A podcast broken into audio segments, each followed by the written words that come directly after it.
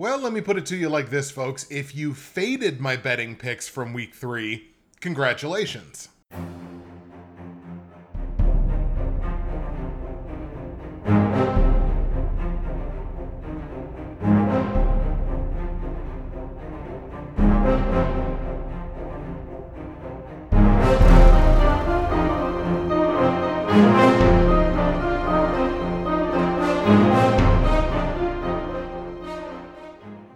What's happening, everybody? Justin, Bridgewater's finest on YouTube, Blockbuster underscore guy on Twitter, fueled as always by the incredible folks at Nerd Tees, and welcome to week four of my weekly NFL football pick show for the 2021 NFL season. And uh, yeah, those betting picks looked awfully ugly last week. Let's put it in another way. When you go double digits, but in the wrong column in both against the spread and total plays, it's been a bad week and just kind of a burn the game tape kind of week. Only went 11 for 32 in those picks. Not great. 5 and 11 against the spread. 6 and 10 on the totals. Now under 500 in both. 10 games in the clink against the spread, which is not a great way to start things off. I will say 60% of those 10 games all came in last week. So I can still sit here and say, okay, well, possibly week three is just a bad week. So that's what we're kind of, that's what I'm hanging my hat on moving forward. And let's hope that the picks in week four prove that to be true. Did go nine and seven straight up, which actually is notable if for no other reason than the fact that we fully come back from that 5 and 11 four finger stinker that we had straight up in week 1 back to even money at 24 and 24. Taking a look at the top four picks, the platinum, gold, silver, and bronze. Once again, I did sweep them straight up at 4 and 0 and actually swept the platinum pick and the bronze pick. Got him straight up, got him against the spread, and got them on the total. The betting picks in the gold and the silver pick didn't obviously not very well, uh, kind of in line with the rest of my picks on the week, but it does feel good to sweep the platinum and sweep the bronze. There goes our first ambulance screaming by just two minutes into the program. So we're off to a rollicking good start. Uh, taking a look at the pick'em pools, obviously still not sitting great position wise, but again, especially in the straight up pools, I've been trying to recover from a 5 and 11 start. So we're moving in the right direction in the straight up pools. Against the spread, obviously took a step backwards where the picks were not very solid. Now just in the top half of that half moons picks pool. The Bridgewater's finest pool, 23rd out of 28. The Ante and Co pool, 20 out of 22. So again, we're trying to make up for lost time here from that really bad week one. I think we're doing so. I think we're moving in the right direction that way. We just had to take a couple of weeks here to try to get things back on track. We had some big performances from others in these pools in week three. In the Bridgewater's finest pool, the Cat repping the PNW, that's the Pacific Northwest for those who are not in the know. A big 13 and 3 straight up week for 117 out of 136 possible confidence points. That's an 86.1% clip. That is an excellent performance there, and it was good enough to win week three in the Bridgewater's finest pool. Geo, my boy Geo, let's take the Moon's money in the half moons picks against the spread pool. A massive 13 and 3 against the spread performance. 120 of 136 confidence points, 88.2%. A huge week for Geo. Just incredibly impressive performance. That wins him week 3 in the half moons picks pool. And in the Ante and Co pool, we had perfection an incredible 16 and 0 performance from Connie Gon Jin, who not only won week three, but then also took the overall lead in that pool at 33 and 15. Sorry, yeah, 33 and 15 straight up on the season. But man, to go 16 and 0 that's just absolutely incredible. I think we've seen it maybe one time before, maybe two, but holy cow, 16 and 0. What an incredible performance from Connie Gon Jin. Uncle BBQ Barry remains the overall leader in the Bridgewater's finest pool at 35 and 13 on the season. 324 of 408 confidence points, 79.4%. And Crash takes back over the overall lead in the half moons picks against the spread pool, 28 19 and 1 against the spread this year. 256 of 408, 62.7%.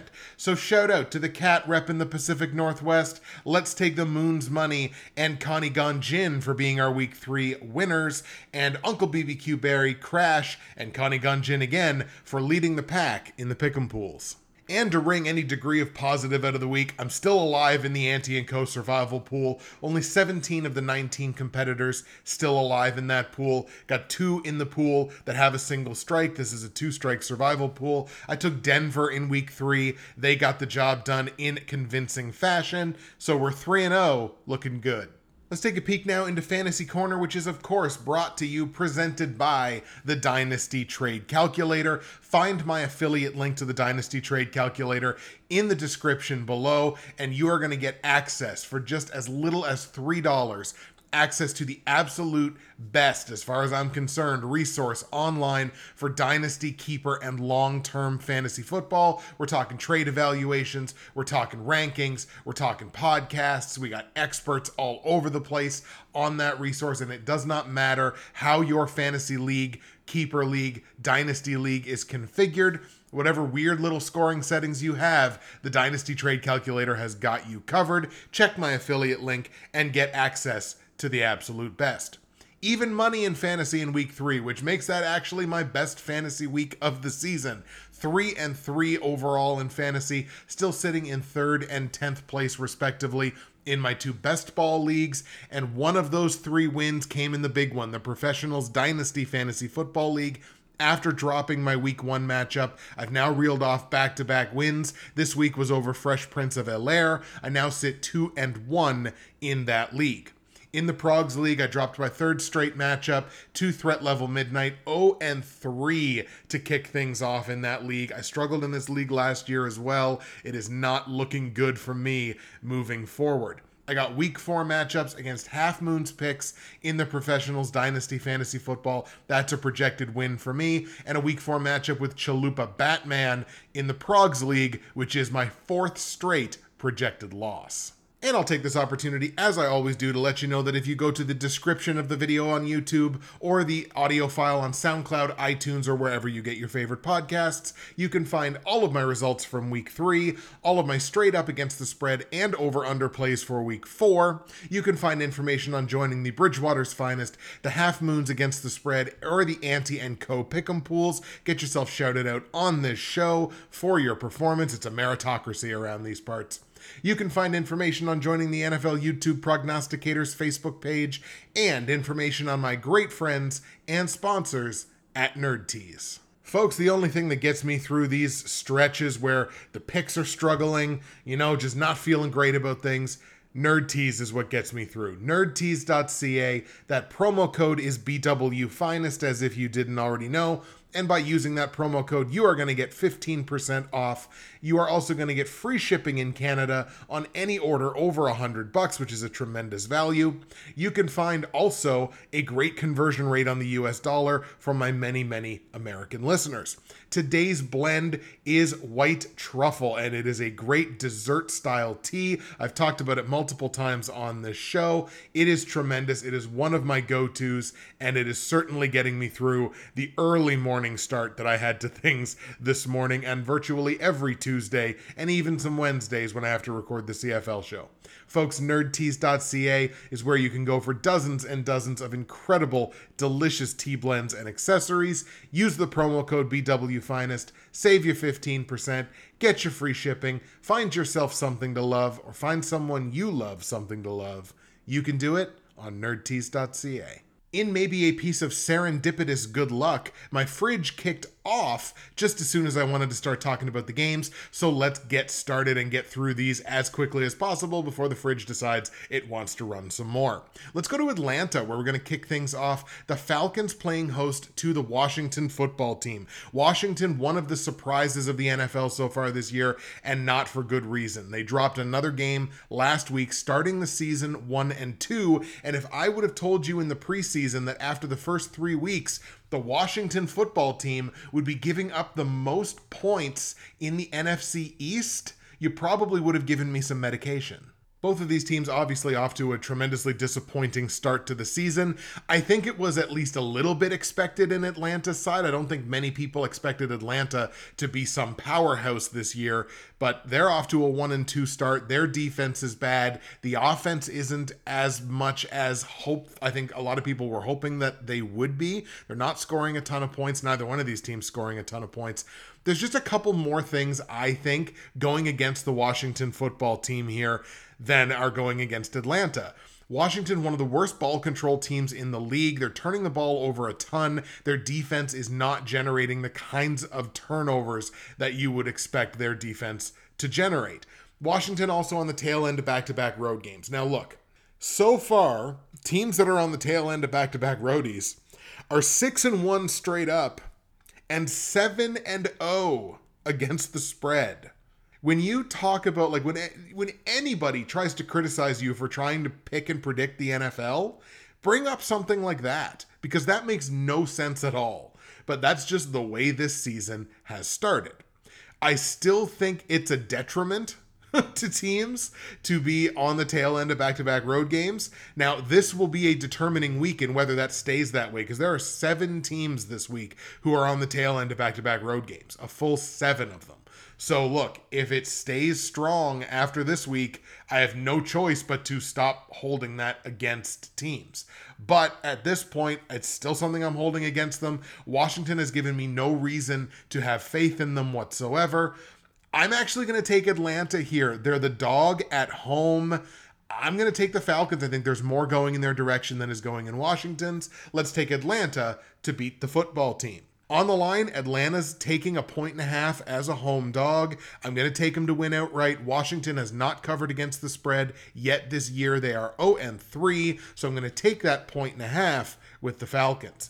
Total in the game set at 48. Uh, the two teams are even money on the totals this year, three and three. Situationally, that being Atlanta at home and Washington on the road, they're also even money at one and one. I think I'm going to lean on the public and the money leaders on covers on this one. 58% of the public and two thirds of the money leaders are on the under in this game. I'm going to stick that way as well. I don't trust either of these offenses. We're going to stay under 48 points in Washington, Atlanta. Let's go Falcons 27, football team 20. Speaking of teams I don't trust, let's go to Chicago now. Bears and Lions, a battle of the NFC North.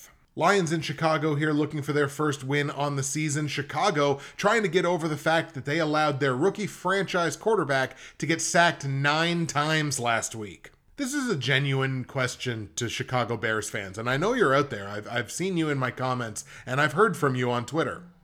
How in the world do you trust Matt Nagy? Do First of all, do you have any trust in Matt Nagy? Because now, after that performance last week, he had the cojones if you will, to say like, oh, we're we're considering all three of our quarterbacks this week. We're considering Andy Dalton. We're considering Nick Foles, and we're considering Justin Fields. If I was Justin Fields, I'd put my hand in the air and go, "Uh, I'm not considering you anymore, Jack. Like our O line sucked last week, and I might have 16 concussions." I don't think these two defenses are really all that measurable to each other, but I don't think these two offenses are all that measurable to each other either. Detroit clearly has the better offense. I would say Chicago clearly has the better defense, but even Chicago's defense is giving up 26 points a game. I don't trust their offense to score points. And when the name of the game is to score more points than the other guy, I need the offense to be able to score points.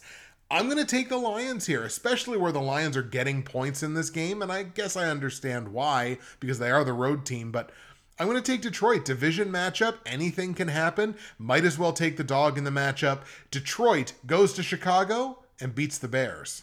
On the line, like I said, the Lions are getting three points as the road underdog here. I think you got to be foolish to lay three points on Chicago just in general. But I'm going to go with 67% of the public. They are on the Lions in this one. I like the Lions to win outright, so I'm happy to take the three points. Total in the game set at 42 and a half. These two teams are also kind of even money on the totals so far this year at 3 and 3. This is just such a low middling number. I, I I have to take the overplay on it. Just so many combinations of points gets over 42 and a half and I don't want to have to sweat an under of 42 and a half in a game that I care almost nothing about. So we're going to take the over on 42 and a half points in Detroit and Chicago. Let's take Lions 24, Bears 20. Let's go to Dallas now. Cowboys coming off of an exceptionally impressive performance last night on Monday Night Football, demolishing division rival Philadelphia. They get to stay home, but they got to play the Carolina Panthers, one of the absolute surprises of the NFL, this time in a good way. Panthers unbeaten at 3 and 0 with a defense that's giving up 10 points per game. Incredible. They have the benefit of the long week here, where Dallas, of course, has the detriment of the short week. Now, Carolina's got stuff going against them. They're on the tail end of back to back road games. They also, of course, suffered, you know, just the most significant injury of week three, that being to Christian McCaffrey. McCaffrey goes down to a hamstring strain that at first sure looked like the inside of his leg exploded.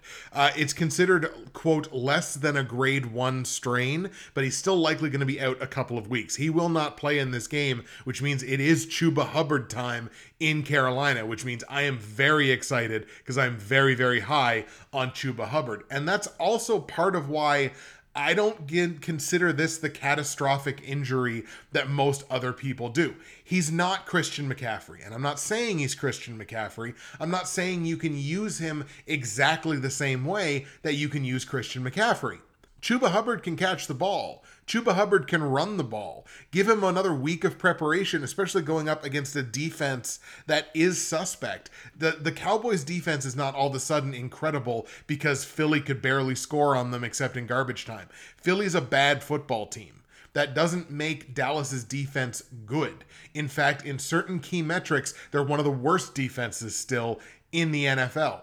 There are a lot of exploitable ways that the Carolina Panthers can go to 4 0 on the season, and I think they're going to. I'm taking Carolina here. This is an underdog play by a ton, but I'm taking Carolina. The Cowboys simply didn't full on convince me based on the game last night, even though I will say they're probably the best ball control team in the league right now. That defense is getting turnovers. On the line, Dallas a five point favorite at home. And I just, I can't I wouldn't be able to lay that even if I like Dallas to win the game.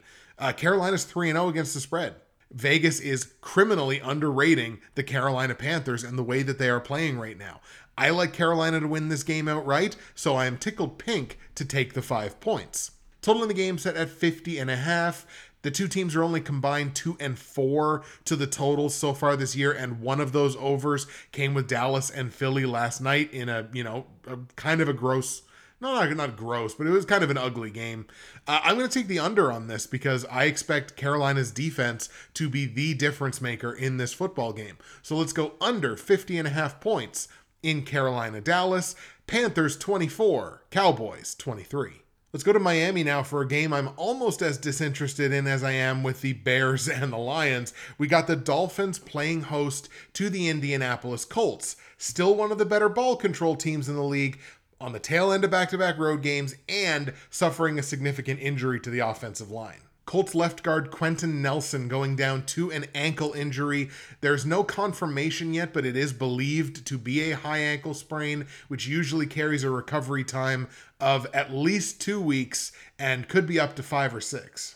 A lot of people seem to be awfully impressed by the fact that Miami came back and took the Raiders to overtime last week, and I guess I can understand it, but uh, like that was a matter of one drive in a whole game and like one of their scores was a, a, pick six that Carr probably should not have thrown. Maybe I'm not giving them enough credit, but I just I wasn't sold. I'm not sold on the Dolphins. Not that I'm sold on the Colts, but I'm definitely not sold on the Dolphins. Like, and they're the home team here. They're the favorites in this game. I just don't think these teams are all that different even with the injury to Quenton Nelson, I think the Colts have the bigger offensive upside. I think the defenses at this point of the season are almost a push. So when in doubt, kind of defer to the team that has the the significant edge one way or the other. I think it's the Indianapolis Colts. I realize the Colts are winless on the season. I'm going to take the Colts in Miami to beat the Dolphins. Again, I'm just simply not convinced by Miami. If they get this win and they do it in convincing fashion, maybe that'll convince me. Who knows? Maybe this is Tennessee all over again.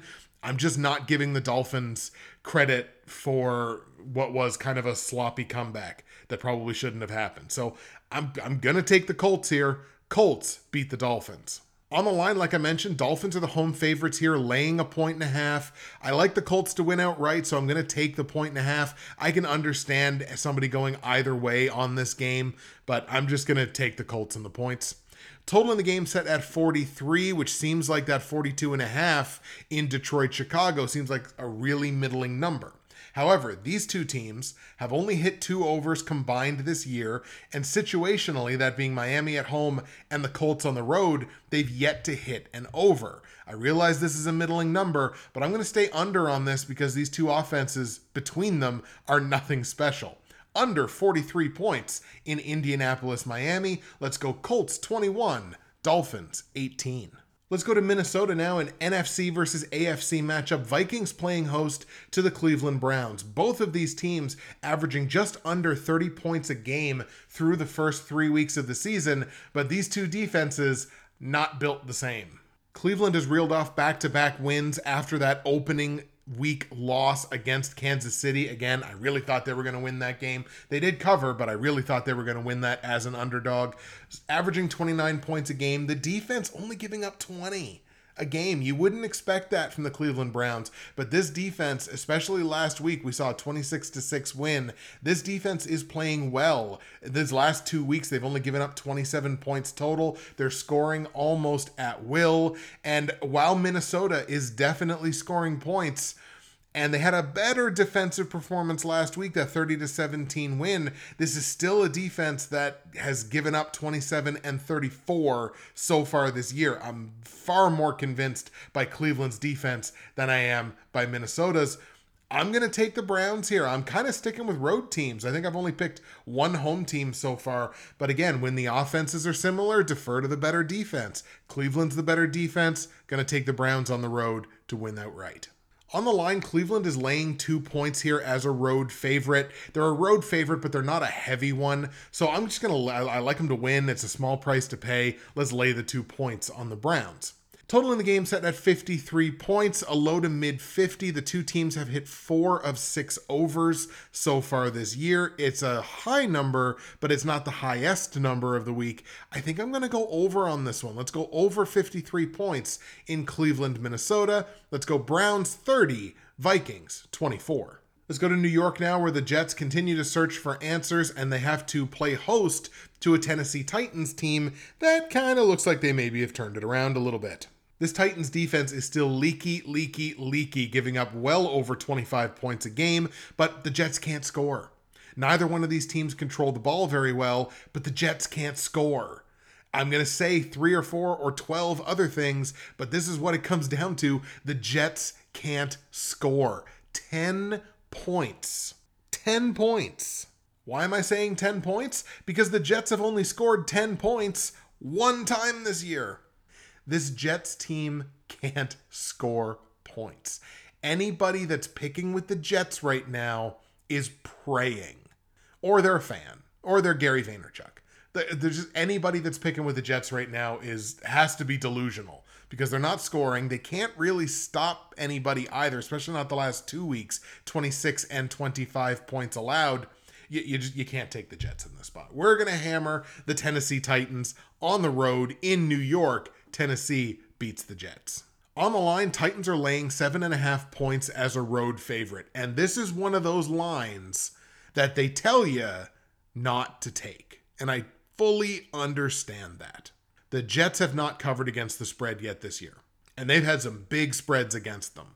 I need to see them cover at least once, and I'm willing to be wrong until that happens. So I, am I'm, I'm laying the points on the Titans. Again, it's a line you're not supposed to lay. 79% of the public are laying it, which means the public are heavy on it, which means you should be even more wary. But I, they can't score points. Anyway, we're laying the seven and a half points on Tennessee. Total in the game set at 46. These two teams have combined to hit exactly one over so far this year in six attempts. The public, as well as the money betting leaders, are all on the under here 62 and 71% respectively. We're going to stay under 46 points in Tennessee, New York. Let's go Titans 20, Jets 10. Let's just get out of this game as quickly as humanly possible. Maybe the Jets can play a little defense. That's why I'm only giving the Titans 20. And again, their control of the ball, the Titans, is just smelly. Let's go to Philly now. Eagles fresh off of that, again, to use the phrase, four finger stinker last night in Dallas against division rival, the Cowboys. Now get to go home and welcome in a peeved off Patrick Mahomes and the Kansas City Chiefs. What fun.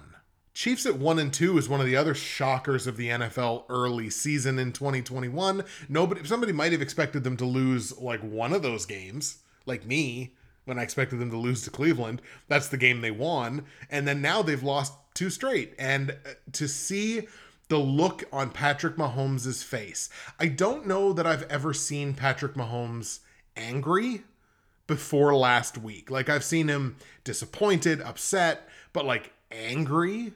He's angry. He's not he under 500. What are you talking about?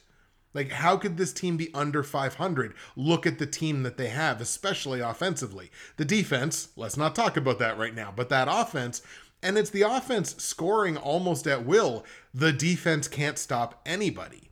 So that would be like the only potential saving grace here for Philly. But that team that I watched last night, if they couldn't put up points on Dallas, boy, I, I just don't see like they're going to get plenty of opportunity because Kansas City is going to score basically whenever they want to because they're pissed off. So they're going to get opportunities, but I just I just I don't know. I just don't see it. I, I think I'm fading the Eagles into perpetuity until something changes. We're definitely on Kansas City here.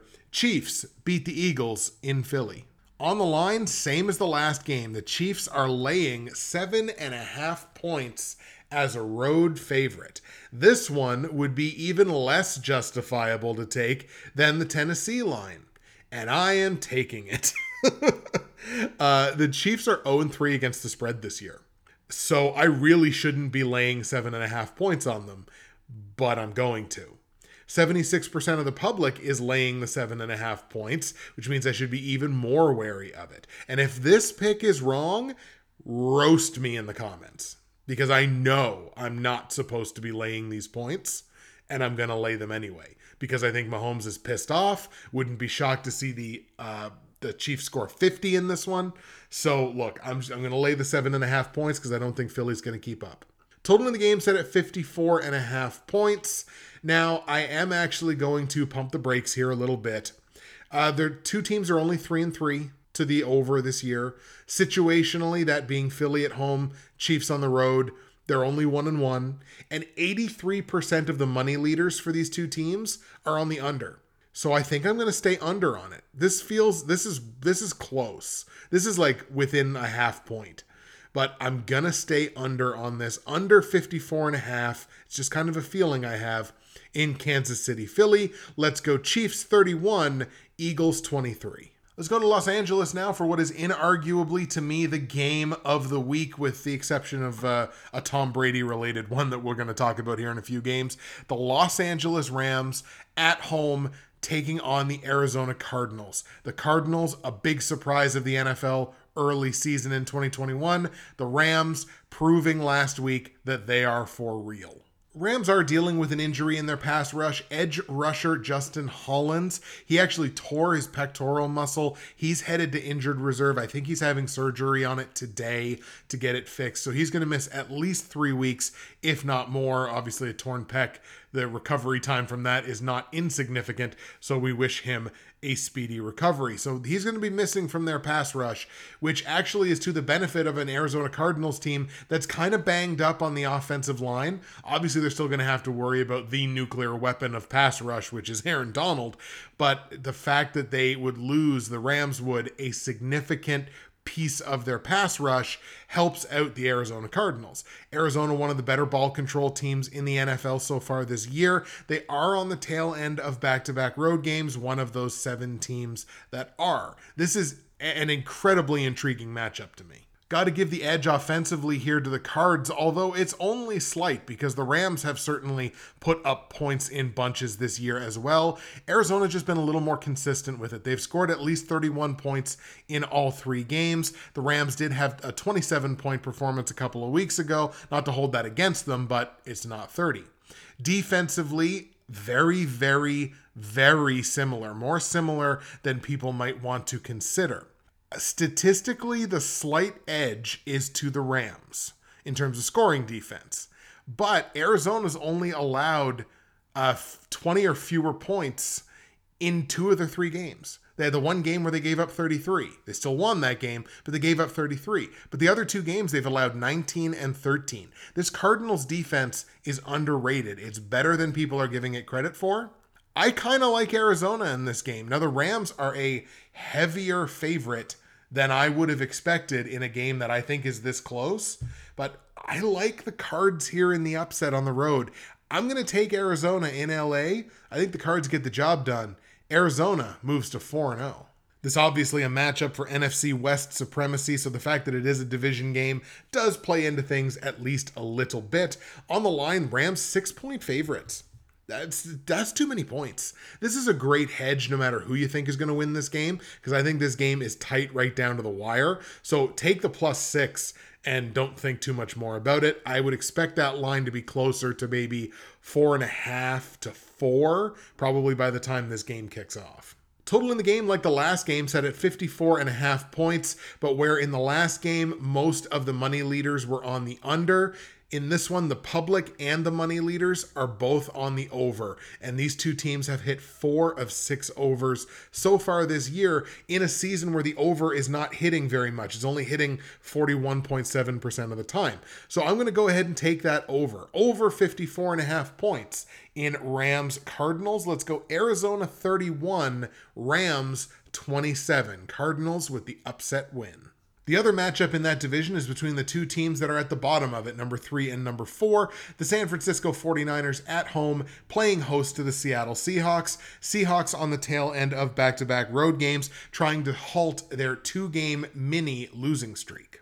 Uh, Niners lost Josh Norman uh, in the game last week against Green Bay to, I think, bruised lungs he took a big hit and uh, kind of looked like he had a chest injury. Apparently, bruised both of his lungs. So that was not only a big hit, that was a big, big hit. So that's a hit to their secondary. And the Niners have not been impressive to me this year in terms of controlling the football. They're one of the worst ball control teams in the league, giving up more turnovers than they're generating themselves.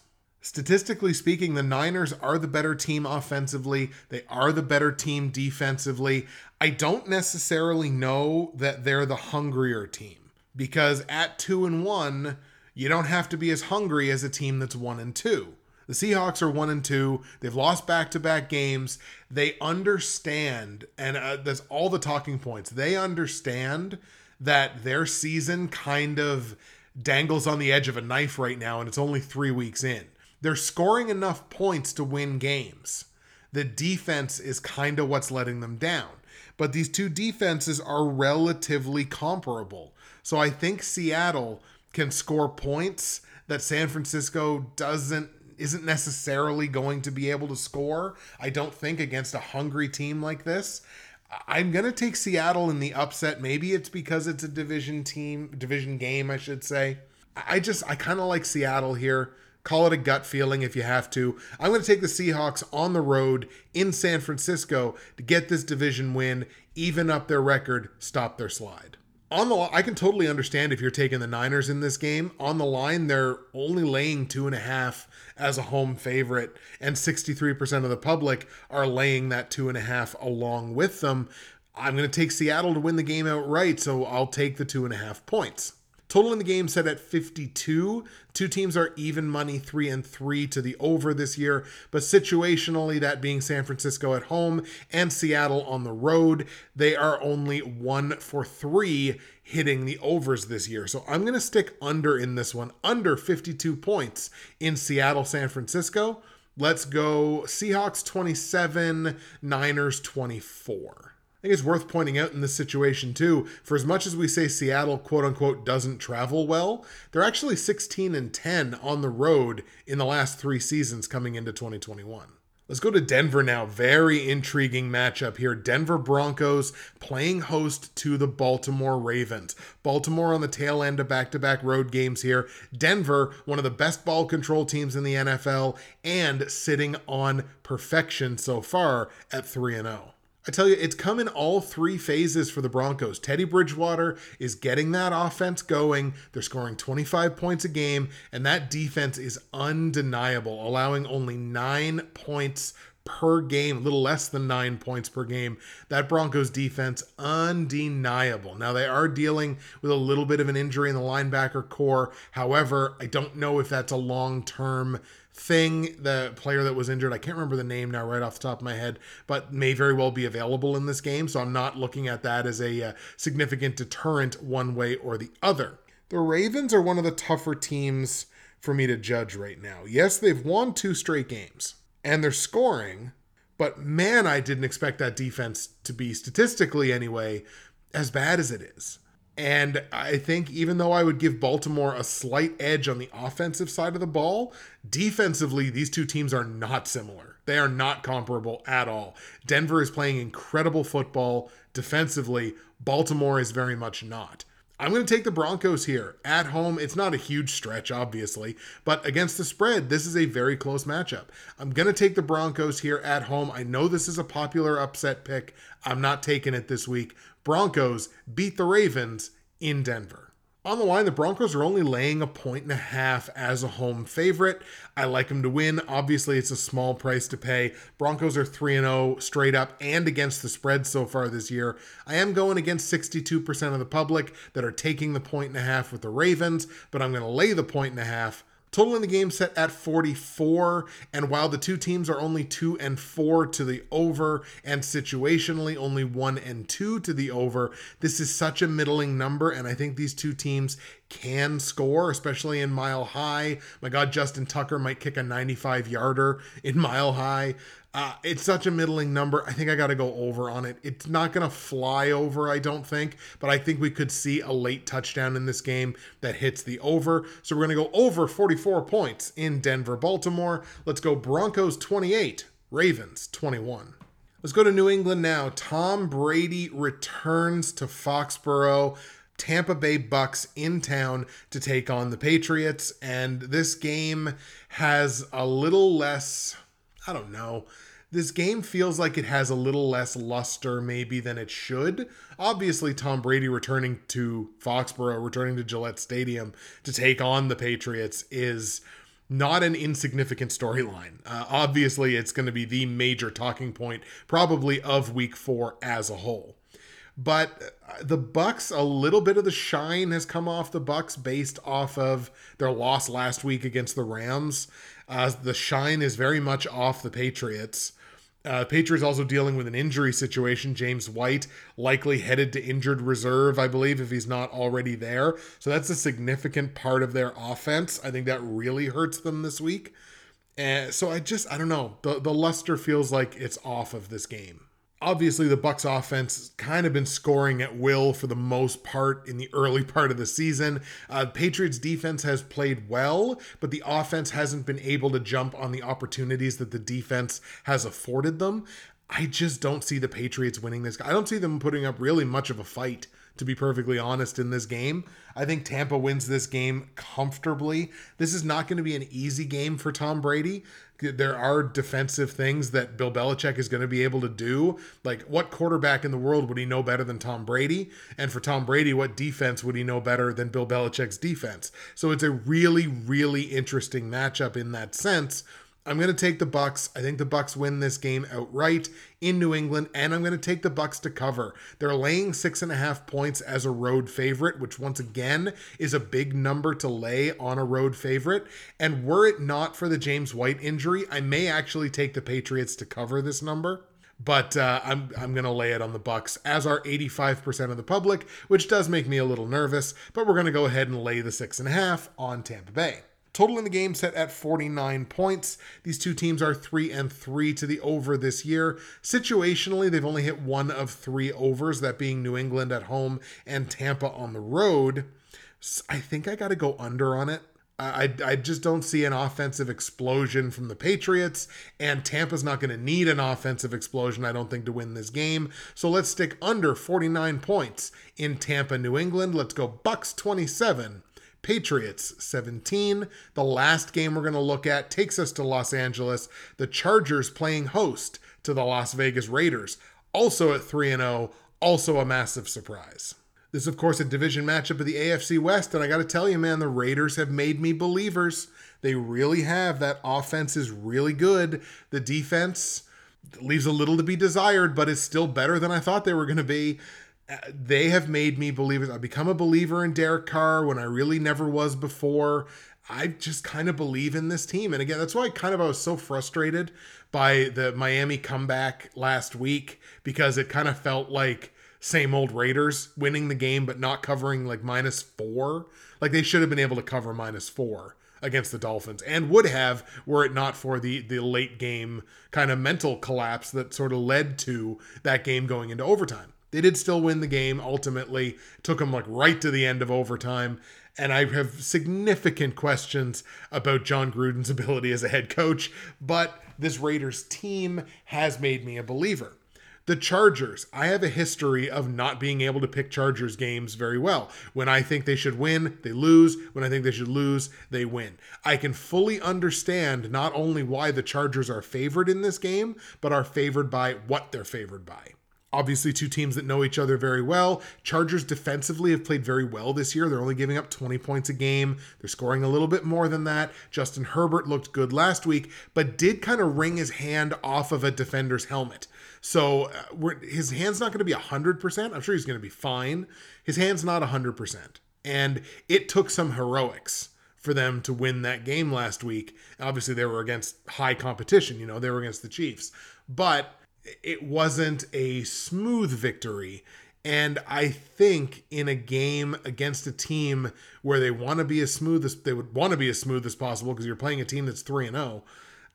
I, I like the Raiders. I just like the Raiders in this game. Uh, division matchup, take the underdog. I like the Raiders on the road in Los Angeles to beat the Chargers. On the line, Chargers are laying three and a half points at home. I totally get it. Give me the points with the Raiders. I like them to win outright.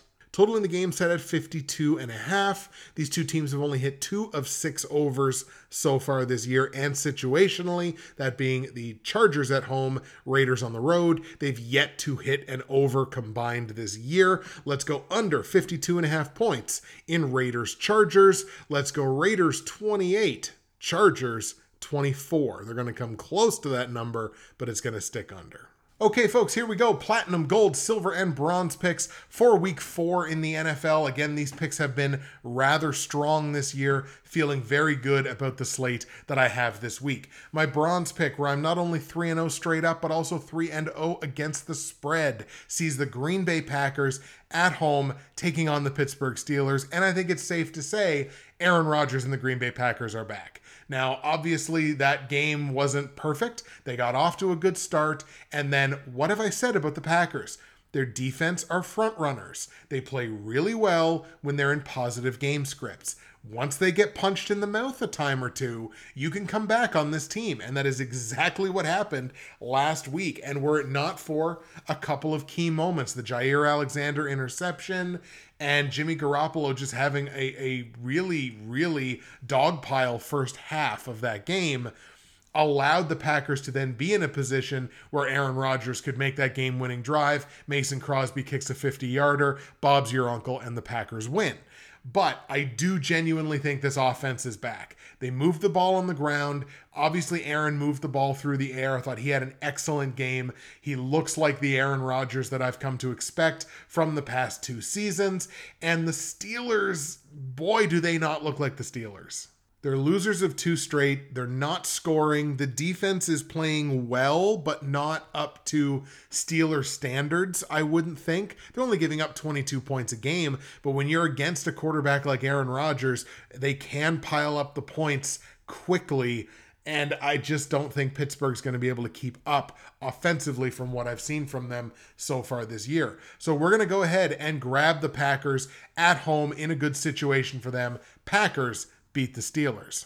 On the line, Green Bay is laying six and a half points as a home favorite. It is just under a touchdown. I'm going to go ahead with 77% of the public and lay those six and a half points on the hometown Packers. Total in the game set at 45 and a half. Now, this is one of the more interesting totals of the week because it is definitely a very middling 40. It's literally basically right in the middle of the 40s. And the two teams are only two and four to the over so far this year. But again, I boy, I think the Packers get out to a hot start and then once they do, the defense is going to do what the Packers defense does, which is let the Steelers back into the game. So I think this hits over not by a ton, but I just I don't want to sweat the under on a 45 and a half. So we're going to go over 45 and a half points in Pittsburgh Green Bay. Packers straight up. We're hammering the Packers minus six and a half against the spread in a game that goes over 45 and a half points. That is the bronze pick. We're going to go Packers 27, Steelers 20. And the fact that this bronze pick is a combined 8 and 1 on the season, I'm feeling good about it. My silver pick where I am perfect straight up at 3 and 0, 2 and 1 against the spread, but only 1 and 2 on the totals for the year, sees the Cincinnati Bengals, another team that I would have never expected really to be this high on these picks. The Bengals playing host to the reason why they're this high in the picks, and that's the Jacksonville Jaguars. Oh my god, this team. I'm not going to spend too much time on this. You know exactly why this game is here. The Jags are giving up like 30 points a game. They have butter hands. They cannot hold on to the football whatsoever. They just traded uh, a high defensive draft pick to Carolina to get a tight end back in return. Like it's just this team is is an absolute tire fire. Probably going for the first overall pick again next year. Who's the top quarterback in that draft? My goodness. So, yeah, we're taking Cincinnati here for sure. Cincinnati impressed me with a division win last week that I said they were going to get a division win over the Steelers. Good on them. I'm going to take them for a second week in a row. Bengals beat the Jags. On the line, the Bengals are laying seven and a half points. Oh, God. Am I going to take this? am I really am I really gonna say thank you, odds makers, and and chew on my poop salad? yeah, I'm gonna go ahead and lay that. Um, that's gross. But the Jags haven't covered against the spread this year. They're 0 3. Uh, 67% of the public are laying the points as well. This is gross. I this these you should not lay these points do as I say, not as I do. But uh, I'm to lay the seven and a half on the Bengals because I just can't stomach taking the points with Jacksonville. Total in the game set at 45 and a half points. The two teams are combined 2 and 4 to the over this year, and 88% of these teams' respective money leaders are on the under, so they know something I don't. I'm sticking under on this one as well. Under 45 and a half points in Jacksonville, Cincinnati. Let's take the Bengals straight up. We're going to hammer the Bengals minus seven and a half against the spread because we just feel great about it. In a game that stays under 45 and a half points, that is the silver pick. Let's go Bengals 24, Jags 16. My gold pick, where I'm the same as the silver pick, 3 0 straight up, 2 1 against the spread, and 1 2 on the totals, sees the New Orleans Saints at home taking on the New York Giants. Saints finally getting to go home and play a home game, and both of these teams dealing with significant injuries. For the Giants, it's on the defensive side. Linebacker Blake Martinez, heart and soul guy in that defense. I think he's a defensive captain, if not the defensive captain tore his ACL last week. He is done for the season. That is a massive hit to the Giants defensively. For the Saints, it comes on the offensive line. It's left tackle Terron Armstead, one of the better left tackles in football. He has an elbow injury that's going to keep him sidelined for several weeks. He certainly will not be playing in this game. So that is definitely going to hurt the offensive upside of this New Orleans Saints team, but not so much that they're going to lose to the Giants. Look, the Saints bounced back with a win last week. Their defense is exceptional. They're only giving up 14 points a game. The offense will be able to score their way to a victory in this one. We're not going to think about this too too much harder than to take the Saints at home to beat the Giants.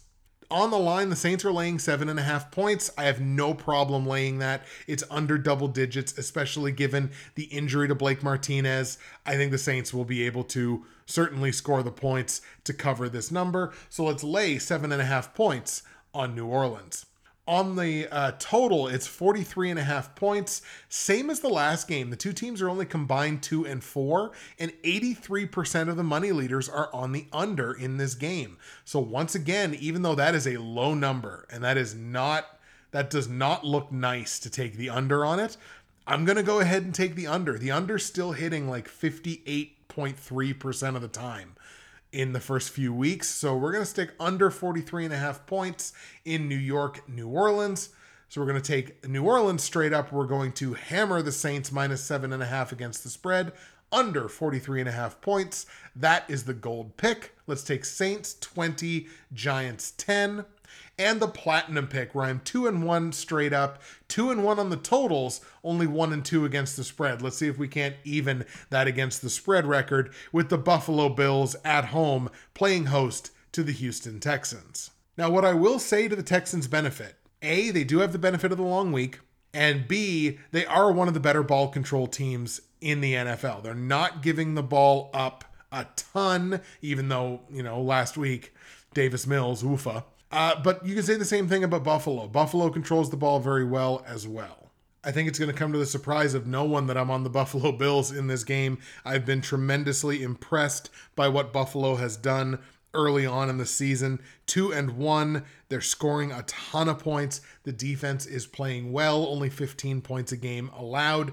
This is definitely the Bills' game to lose. I just don't think they're making enough mental mistakes to lose this game. So we're going to take Buffalo, obviously, at home here to beat Houston. Now, the fact that Houston is a good ball control team and does have the benefit of the long week, so it's extra time for prep, is the reason why Houston is going to cover this stupid college spread that they have for this game. Right now, Buffalo is laying 16 and a half points. A sucker lays those points. I don't Buffalo could win by 40 they definitely could win by 30, 40 points. They could absolutely destroy Houston. It still doesn't mean that laying 16 and a half points would be the right thing to do on a Tuesday when that game's going to be played on Sunday. So we're taking the points. It's a college spread. It's ridiculous. We're taking the 16 and a half points. Total in the game is set at 48. Two teams are three and three, so even money to the over. Situationally, that being Buffalo at home and Houston on the road. Uh, they are two of three hitting the over this year, and 72% of the public and 75% of the money leaders on covers are on the over in this game. Let's go over 48 points in Houston, Buffalo. Bills straight up, we're going to take the points with the Houston Texans because that's the play to make on a Tuesday in a game that goes over 48 points. That is the platinum pick. Let's go Buffalo 31, Houston 20. Still a big win for the Bills, but 16 and a half points? Come on. There you have it, folks. The picks are in for week four of the 2021 NFL season, and it is time now for the patented comment of the week. The comment of the week from the week three episode goes to my good friend, my longtime good friend, West Coast Martin. Martin gets the comment of the week from week three, in which he says, I watched the Eagles Niners game. That was, of course, the game back in week two. Eagles blew a drive without points, getting a 91 yard gain on a reception, then later gambling on a fourth and goal from the four. Didn't want to try the field goal perplexing. This raises a couple of interesting issues, and this is why this was the comment of the week. It's part of why I don't trust Philly really at all, and I'm fading Philly pretty hard. The decision making uh, is just not there for me. Uh, and again, I my my response to this comment touches on, you know, the like a concept like that. Like instead of taking the points, like oh well, we're gonna, and we saw it a couple times last night. Like oh we're gonna we're we're gonna take we're gonna go for it we're gonna go for it we're gonna we could take points here but we're gonna go for it and my part of my response was this is kind of what i mean when i derisively talk about coaches thinking their madden video game strategies work in real life well x percent of the time this play results in x number of points which based on this average means blah blah blah blah blah like take the points you win games by scoring more points than the other team So uh, the decision making hasn't been there for Philly, and it's a chronic problem. It's not just one situation here, one situation there. It's been prevalent in all three of their games. And they're the single most penalized team in the league by a lot. It's by like 20%. They've taken way more penalties, committed way more penalties than anybody else in the league. So, for these reasons and more, is why I'm fading the Eagles. And I really appreciated Martin's comment because it really helped me go further in depth as to why I was feeling so uncertain about the Eagles moving forward. So, Martin, yours is the comment of the week from the week three episode, and I appreciate it very much, my friend. Week four is officially in the books, ladies and gentlemen. Thank you so much for taking the time to listen. My CFL show will be one I will be recording probably this evening for a release on Wednesday morning. But that is it for me for now. Justin, Bridgewater's Finest on YouTube, Blockbuster underscore guy on Twitter, fueled as always by the incredible folks at Nerd Tees, just as my fridge kicks back on. So I am out of here. Enjoy the games in week four. We'll see you again in week five, and we hope for better things on those betting picks. See you then.